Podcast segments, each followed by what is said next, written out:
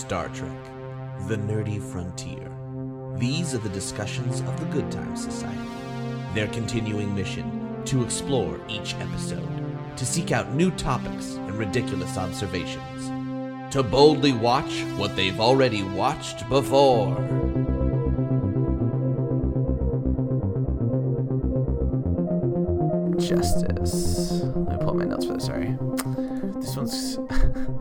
Best episode ever. these outfits too. Oh my god. All right. I got one. I immediately ordered one.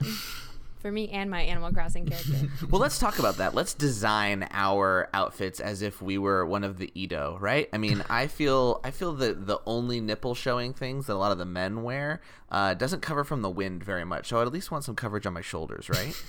Hold on. Do an intro. it's a cold intro. There is there'll be an I intro. don't bef- like it. Say welcome to the show. We have laws around here, Jake. If you don't follow the laws, you're gonna get executed. execution. So, are you willing to kill me because I introed the show in a way you don't like? Is that is that really something that you would go for in your society, Becca? Well, I'm afraid you are standing in a zone of punishment, and there's nothing I can do, even though I don't agree with it. You should have Now I have I have written a white line in between my intro and other things, so I guess this is my own fault for not noticing that. Welcome to the show, everybody. This is episode seven. We're talking about justice today. yeah. Uh, Justice! Best episode in season one! okay, we've got some strong opinions right off the gate, huh? I mean, Oh, eat dope, eat dope, eat dope. most eye-catching episode of uh, season one for sure. I was searching for pictures to put in my notes, and there's a lot of masseuses in a lot of my top image searches. all of It's too lewd for this podcast. Uh, what, why do you think it's the best episode, Becca? Oh, okay. Um, so they're all on Molly. No, just kidding. but really, they are. Um, it's it's an Eden, hence the name Edo and the Edo people. It is uh, a society ha- that has found a way to get beyond crime, and uh, and that's through everybody banging all the time. It's just very beautiful. It's very sensual. At the drop of a hat, Dennis any Troy hat. would say yeah. any any anytime we're talking cowboy we're talking page boy we're talking beret we're talking fedora Milady. maybe not fedora And it is a law that if a hat drops, you do have to bone, right? Right, right. only if you consent to it Right. Yeah, it's interesting that you have uh, strong feelings towards liking this episode because I feel like a lot of it doesn't quite stand up and still feels very original series Star Trek because you can see Roddenberry's sort of fingerprints in all of it. But uh, yeah, it, I, I, the general concept, I guess, I could get behind. Uh, but the way it was executed left something to be desired. yeah well and let me just go out ahead and say that my least favorite part of the episode was that uh, they must have killed all the black and brown people for Yeah. Into flower patches because there wasn't even a brunette. I wrote what happened? Are they in anyone uh, of darker skin or hair is in a dungeon somewhere and then of course we find out about Right. this punishment zone uh, that happens if you fall into flowers It's like a sexy space Sweden, it seems like. that is what i wrote i was like uh do we need to be concerned or is this just sweden I think I think they try to really generalize when they make alien races for the first couple seasons. Like they try to keep everybody the same general look. Right, and that directly comes from a casting office. You can say, okay, the the Edo people are blonde and blue eyed and and tan, like type of thing. Like that's if you just put out that casting, there are so many actors that you can get. You might as well try to make them all look the same because they're supposed to be like a created life form. To me, it just makes everybody look beautifully inbred. Like Yeah. everybody looks the same, but also good. Right, and also I forgot about V neck shorts. Oh yeah. Just as a I mean, they really had to shave low. They some of them didn't, and I appreciated that. yeah, there was some real body hair here that definitely Yeah. high definition came into effect on this episode. right? I remember this episode pretty vividly from my childhood. I don't know about you. Yeah, especially. oh, I had no recollection. I this is not one I watched with my mom. But also just the danger of like breaking the law could get you killed as a kid was something really kind of intense And also sexy. somehow. and also kind of sexy. Everything about this place is sexy. Uh, even the stakes. Now, I did write uh, consent is not something ever heard of on this planet, but then they have this line where they say, "Oh, when they're talking about Wesley and whether they should do something else rather than quote mm. unquote."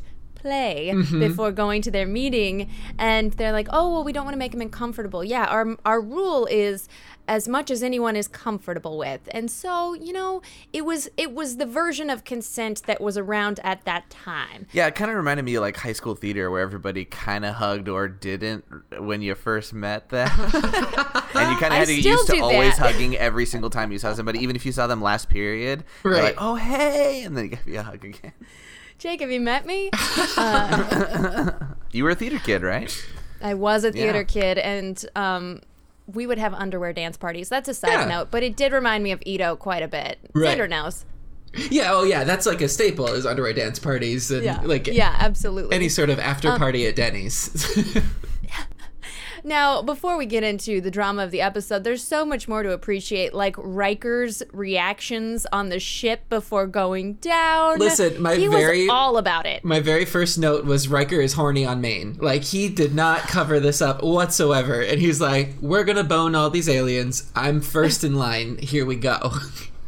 Yeah, the first officer, you seem very interested in beaming down. Is this so? Yeah, Yeah. yeah, yeah, yeah. Uh-huh. I feel like that yeah, was a dual purpose of Riker's need to be the leader of the away team and to shut down Picard. He's like, I'm actually going to be the guy, the point person for meeting all of the uh, ladies on the away mission. right? This was a very like Riker featured episode because you had the parallel between yeah with Riker, uh, you know, be, being that ladies' man and suave sort of guy of the time, like who was seen as sort of like the heartthrob of the show, versus this militaristic, like hard nosed number one. You know, Yeah. So uh, in the episode, the Enterprise uh, off camera has actually uh, colonized a planet in a star system, and they've also found another set of life forms in a nearby planet in that same system. And they find this uh, these life forms on a Class M planet. Which Becca, do you know what a Class M planet is? Tell me more about Class M. Yeah. So class M is essentially there's this ranking system of planets because you can kind of Oh, I got it. It's because it's mm mm mm. inhabitable. Oh. so a class M is sort of most Earth-like, where there's an abundance of resources and the atmosphere is uh, conducive for uh, humanoid life forms. Yeah, it's to the first. frolic and jog everywhere. Right. right. Yeah, if if a, if they find an M class planet, they definitely bookmark it for future colonization or uh, habitation. Right. And they did describe this later in the episode. Picard is explaining, I think, to the godlike satellite, you know, our people, we just want to make sure we spread our seed all around in case one planet gets blown up. We need to have other colonies to to prolong humanity's existence. Yeah. So, well, this is actually an interesting point that you bring up because uh, where we were talking about how all of the Edo kind of look the same, they needed to find what was like humanity's shtick, what was their thing as an alien that other races would find, and they've they've sort of narrowed it down to humans spread. Their their good their uh, good qualities include their adaptability and their ability to go out and and colonize or spread or terraform or meet or whatever other races, and that's their thing. So surprising that there weren't any more varietals of humans on Edo. Yeah. well, they're not spreading all their human. seeds. well, you know, humans that had come there. I like, for example, her interest in Worf Right. showed uh, of the Edo, the Edo representative. Didn't uh, she was say, really "I digging him. welcome this huge one"? yeah. Yes, she did. But this is also as she pressed up against him. It's sort of the first time that we've because you you have to remember at this time Klingons were still seen as the enemy from the original series, and so they're really sort of rebranding this Klingon in Worf, uh, and this was the first time that this Klingon was seen with some sort of like sex appeal because it, what an alien weird thing, but they're introducing this concept of like oh aliens might be attracted to other aliens or finding whatever it is beneath the surface, uh, so that in itself is beautiful, but it, it there are problems. Star Trek was known for kind of breaking that mold, though, right? Because Yeah. the first interracial kiss, and then also, I mean, Right. Kirk was always uh, making out with plenty of blue-skinned people, right? Yeah. Yeah. And Michael Dorn already broke that by Right. being being such a bay, even with those teeth and that mullet Yeah. and the forehead. Still bad. And we see uh, this is sort of uh, us attributing to it, but we sort of see instances of both Tasha Yar and Riker interacting with both male and female Edo, or p- female and female presenting Edo, uh, and that is sort of like this nod to maybe presumed bisexuality or something else that's going on under the surface. Which you know, grasping at straws, but we'll take what we can get. Yeah, they could have used a little more of everybody hugging everybody at the beginning if this is really a free love society. I Right. Mean, why are we being so gendered about it? Uh, it- and, and talking about uh, Klingon and Worf, it led to one of my favorite lines of the episode from Riker, which was, "If you weren't Klingon, I'd think you were bragging." oh, maybe he doesn't say Klingon, Something but like that. Yeah, yeah. if, if you were another man, I'd think you were bragging. When he says uh, these these human women are too fragile Yeah. to, to have sexual relations with me, I would break them. and to a point, he's not wrong, but there are definitely some human women that can handle him. yeah, yeah. I mean, when oh, Worf okay, was greeted, he even said, "Nice planet." nice planet. Yeah, it's a nice planet. Um, h- how must Wesley Crusher feel being on this planet? Because he sure, uh, he sure led with his ignorance a lot. He was like, "I'm definitely not ready for any of this," despite all of his friends really wanting him to be ready for it. Yeah. Yeah, I think this was an instance of Wesley as the character kind of getting put into a situation and used as a scapegoat to sort of mm-hmm. ex- explore this concept of like, if you break a trivial law, how far should the consequences go to maintain the status quo of peace? And they needed a scapegoat. It could have been like a security officer or, or someone else that was lower ranking, but they're like, why not use Wesley? Yeah, and who already must have felt extremely uncomfortable. I mean, just imagine anytime uh, you're watching, you know, old people do it in a movie. I'm sorry, I don't mean to be ageist. I just get uncomfortable. I just think, you know, I I didn't know that was happening. There's oh wow, what you know? It's like no kid wants to know that their parents are doing it. Right. And poor Wesley, every parental figure he has aboard this ship are all talking about how much they want to hump these Edos. See, Right. I was wondering about like if he's uncomfortable or if he's super curious because he's at that age, right? And like he's on a mm-hmm. planet. It's almost as if his parents took him to a swinging party and said, "Go hang out with the swingers' other kids." Right. Right? And the kid's like, "Let's play ball," and then just stare at him. Oh, but the moment when she asked him to play ball and she's like, Hey, I wonder if you could teach me something. And he's like, There's some things I haven't Yeah, learned yeah. yet. I know, and then he tells him about a bat, and they look at him like he's insane. the like, most "A stick." phallic of all objects. yeah. yeah, he really described it in terms length and girth. no, it's true. And uh, like when you sit down and think about it, how to explain these concepts to someone who potentially is completely alien, um, I think this was kind of mishandled a little bit because, on one hand, it could be a healthy thing of exposing kids to just a, a normal, healthy amount of intimacy and touch and not making it a taboo thing. But on the other hand, it was totally bungled, and they're trying to give Wesley these sort of like teenagery moments of like whether it's with alcohol or with things that are traditionally dealt with in these like daytime or or primetime dramas, uh, and so that it it leads to a lot of these interesting sort of interactions.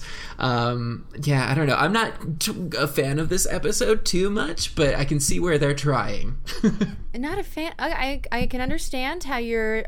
I think you're thinking too much about it. Yeah. Uh, just look at the outfits and look at the Yeah. jogging and leave it at that. The jogging. Oh, I was jogging. like, I don't remember them running, and they full on do a good coordinated military style run around the Huntington Library. but what if they can't run? Oh, we can run. yeah, yeah, yeah, yeah. Uh, oh boy. That uh, that set was amazing too. Uh, that was uh, in Huntington Library in Pasadena, where a lot of that was done. There was also there was a location that I think the building itself is used as Starfleet Academy and a lot of other places as well. Yeah, it's a water treatment plant or something along Yes, the lines. It's around yes. here. It's in like Van Nuys, I think. Oh, is it? I haven't. I'll- Or something I'll along those a lines. Picture there when quarantine Yeah. is lifted. Add it to your Star Trek tour of Hollywood. That Tillman as well Water- as yeah. That's it. Water Reclamation Plant in North Los That's Angeles. that's what it is. You can also do the Vasquez Rocks, which was featured very much in the original series as like the planet, and the, I think they do a few maybe in Next Gen. But there Let's are go uh, recreate uh, Wesley's fall into the flower bed. yeah. Oh, we'd we'd probably get arrested in actuality. oh no! And the cops carry around syringes. That doesn't feel super safe. no. Oh, they're mediators. No, this is very the giver ish, Yes. Yeah. you know? It's like if you're not perfect enough, well, oh, you must be in a punishment zone. So they This uh, is the and, bad and then place. it's Tasha Yar and Worf that that discover through their conversation, which maybe they're having a little too much of on Edo, you know what I mean? uh, but they find out that the one flaw with this perfect utopia is that if you happen to go into across a white line during a time when that zone is a zone of punishment, then you die. Uh, it doesn't matter what you did. Yeah. So it's very, you know, nebulous what counts as a crime, and uh, you know, where do they have these laws written down? kind of suspect entrapment a little bit. Like, don't you feel those Yeah. mediators were there already? Like, kind of waiting for the new guy to fuck up. oh, totally. Wait, wait, They were Becca. just watching that flower bed. If you were to give an example of some sort of small crime that would have minimal cons- consequences, what would it be like? Maybe uh, going on the grass when it says "keep off the grass." Yeah, Yar's first instinct after after the rape gang sh- she grew up with, Yeah. her first instinct is a, a small crime like keep off the grass violations. How weirdly specific. But yes, that Uh, would call for the death penalty. Yeah, you can do shoplifting or accidentally taking something. Nope. Just nope, really it's- spelling it's it out for the audience. Trespassing upon a flower. Okay. Mm-hmm. Well, the first crime we could think. First thing on top of my head Yeah. at any t- point in time. Just right off the dome. So now, yeah, teenage Becca heard that. And she said, No, but my prime directive as a teenager was to always do the thing that a sign said not to do. Mm, you have been Oh. executed on Edo, and that's that. yeah. Instantly. You wouldn't Never would have made made it. it to the Yeah. prime age. Why was that your instinct, Becca? I don't know. And you know what's inter- interesting? This is very tangential, but uh, David studied psychology, and one of the psychology examples they set up was they put a uh, a rope, like you know, a museum curating stay stay behind this velvet rope thing on a sidewalk, and they watched to see who would step over it and who would go around it and who would just like turn the other way and go a long way around. And uh, and they took notes on who did what. And a very very small percentage of people will actually violate a blockade like that Yep. and I think I'm just one of that rare percentage that I just have to do what you're not supposed to do. I, I get think you so would move anxious. the blockade to another part of the street.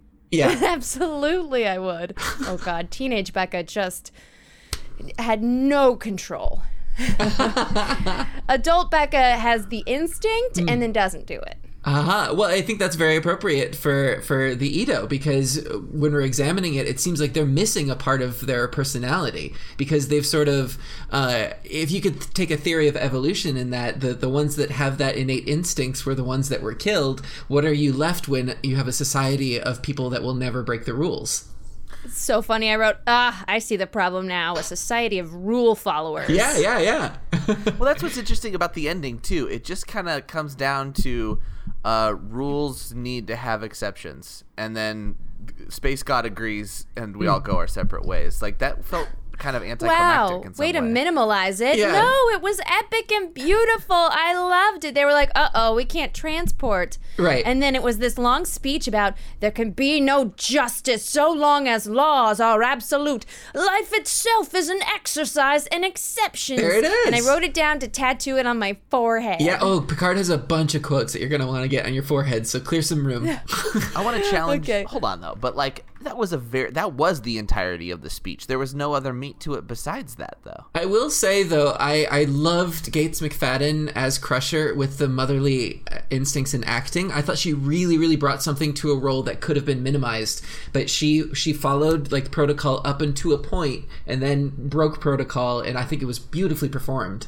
Okay, I actually got welled up with tears Me in that moment Oh, when Wesley goes over to her. Me too. I wrote, Gates McFadden, make me teary. I have a question about the Prime Directive Very here thorough notes. because how did they make contact with these people in the first place? Are they? They're not spacefarers, are they? Uh oh, I no, no, they were they were ground bound. It seemed to me. I like that phrase. Because otherwise, they would have known about their quote unquote god that was floating up there. Oh, it was that Riker went down to to explore because they had just come from doing the colonization, right? So they were just sort of uh, they had um, They bumped into him. They He was bumped into take a piss. because they looked for any M class planets, and then uh, I think they made contact and they were able to communicate, and that was what led them to believe that they could communicate. Uh, it's a little f- fuzzy because it's one of these Yeah. early episodes that didn't Yeah. really Hold on. follow the rules. Captain, uh, I think I need to beam down to this planet. Yeah. It seems like there's some ladies DTF. Yep, yep, yep. That's what it was. Oh, just going back, I wanted to say one more thing about the idea of rules followers in a society. Mm-hmm. Uh, it kind of makes sense why they're a little stunted in their technological progression. Right. Because if you think back to every time advancement has been made, it's been rule breakers in terms of what is possible to be believed. Like, you know, Einstein and everyone who we regard Yeah. as genius uh, has been outside of the norm, has been breaking what we had previously established as something infallible. Right, right. No, and and I think this is a great example of uh, sort of this three layered effect that we get in a few of the next gen episodes, but a lot of the original series episodes. Of you've got the planet bound species that's at one level, then you have the Enterprise, which is at another level, and then you have this overarching godlike uh, species that's evolved past where humanity is now. So you've got these three lenses that you got to look through everything because is depending on where you're looking, it either looks like magic or barbarism. You know what I mean? Oh, yeah, absolutely. Yeah, so I think this is a great example of that. Of you know these godlike aliens also have their prime directive, and they they discuss that. Like maybe they're further along than we are, and it, it seems like the Enterprise taught them a lesson at the end and let them beam out. But it, I, I interpreted it as they were teaching the Enterprise a lesson, and in sort of follow the prime directive, but only to a certain extent because you need to keep the spirit of the law and not the letter of the law, which is the point of the episode. Absolutely. And I love when the Edo woman uh, lays that out Hmm. in such explicit terms that sort of makes fun of them. Oh, well, you may be smarter than us, but this has been working real good for us. Yeah. Look how naked and hot we are and bronzed. Yeah, and How coming taut our muscles are at all times. exactly, and coming from what you were uh, saying, Becca, too, of like what what if you wanted to create the the example of a species that didn't have these uh, outliers of rule breakers? Would they still advance in the same technological way? This is this might be what the godlike aliens were trying to find out or prove. Boom. Nope. Oh, or not. They're not gonna. Sorry. Yeah. I mean, no, just kidding. Yeah. It's different. But it It's feels like the- I don't want to be the problem, is all. The crew Right. of the Enterprise violated the Prime Directive and also upheld it at different points of this episode, right? yes. Like they stopped Wesley from getting killed, but they let him get captured. That was a little surprising. Yeah. And then they just flat out said, "We're taking him. Sorry." Uh, and if only Space God hadn't stopped them, they would have. And that leads to another theme that I saw in the episode, which is the classic trolley dilemma. There it is. Because it was said pretty explicitly in the scene where Captain Picard calls in Data to the conference room, and I believe he says the phrase, if I didn't mishear, let's have some more talk. and then Data sits down and he says, Would you choose one life over 1,000, sir? And which is exactly the trolley dilemma. Yep. And Picard's response is, I refuse to let arithmetic decide questions like that. So I, was cool. I love that you brought this up because it's very important. Uh, in original Trek, we saw a lot of these philosophical discussions happening between Captain Kirk and Spock, his his number one, uh, and sort of the debate was Kirk's humanity and impulsiveness versus Spock's sort of cold logic. And we have the same parallel with Picard and Data, and we haven't seen that sort of relationship being built quite yet because Picard has always treated Data like a tool or another uh, piece of the computer. But here we get to see Picard realizing, oh, there's something to his babbling. There's something that he can offer here um, that that is an interesting perspective. And I think this scene was the beginnings of that seed, which becomes a very, very uh, important and influential relationship throughout the whole series. The needs of the many. Outweigh the needs of the few. It's exactly it. And also setting up that relationship of data. You see things differently. Yeah. Help me out here. And not only that, Picard gave a different answer than we had seen from Kirk or Spock. Of do you sacrifice yourself for the good of many? And uh, and Picard says flat out, we can't justify things that way. We can't Yeah.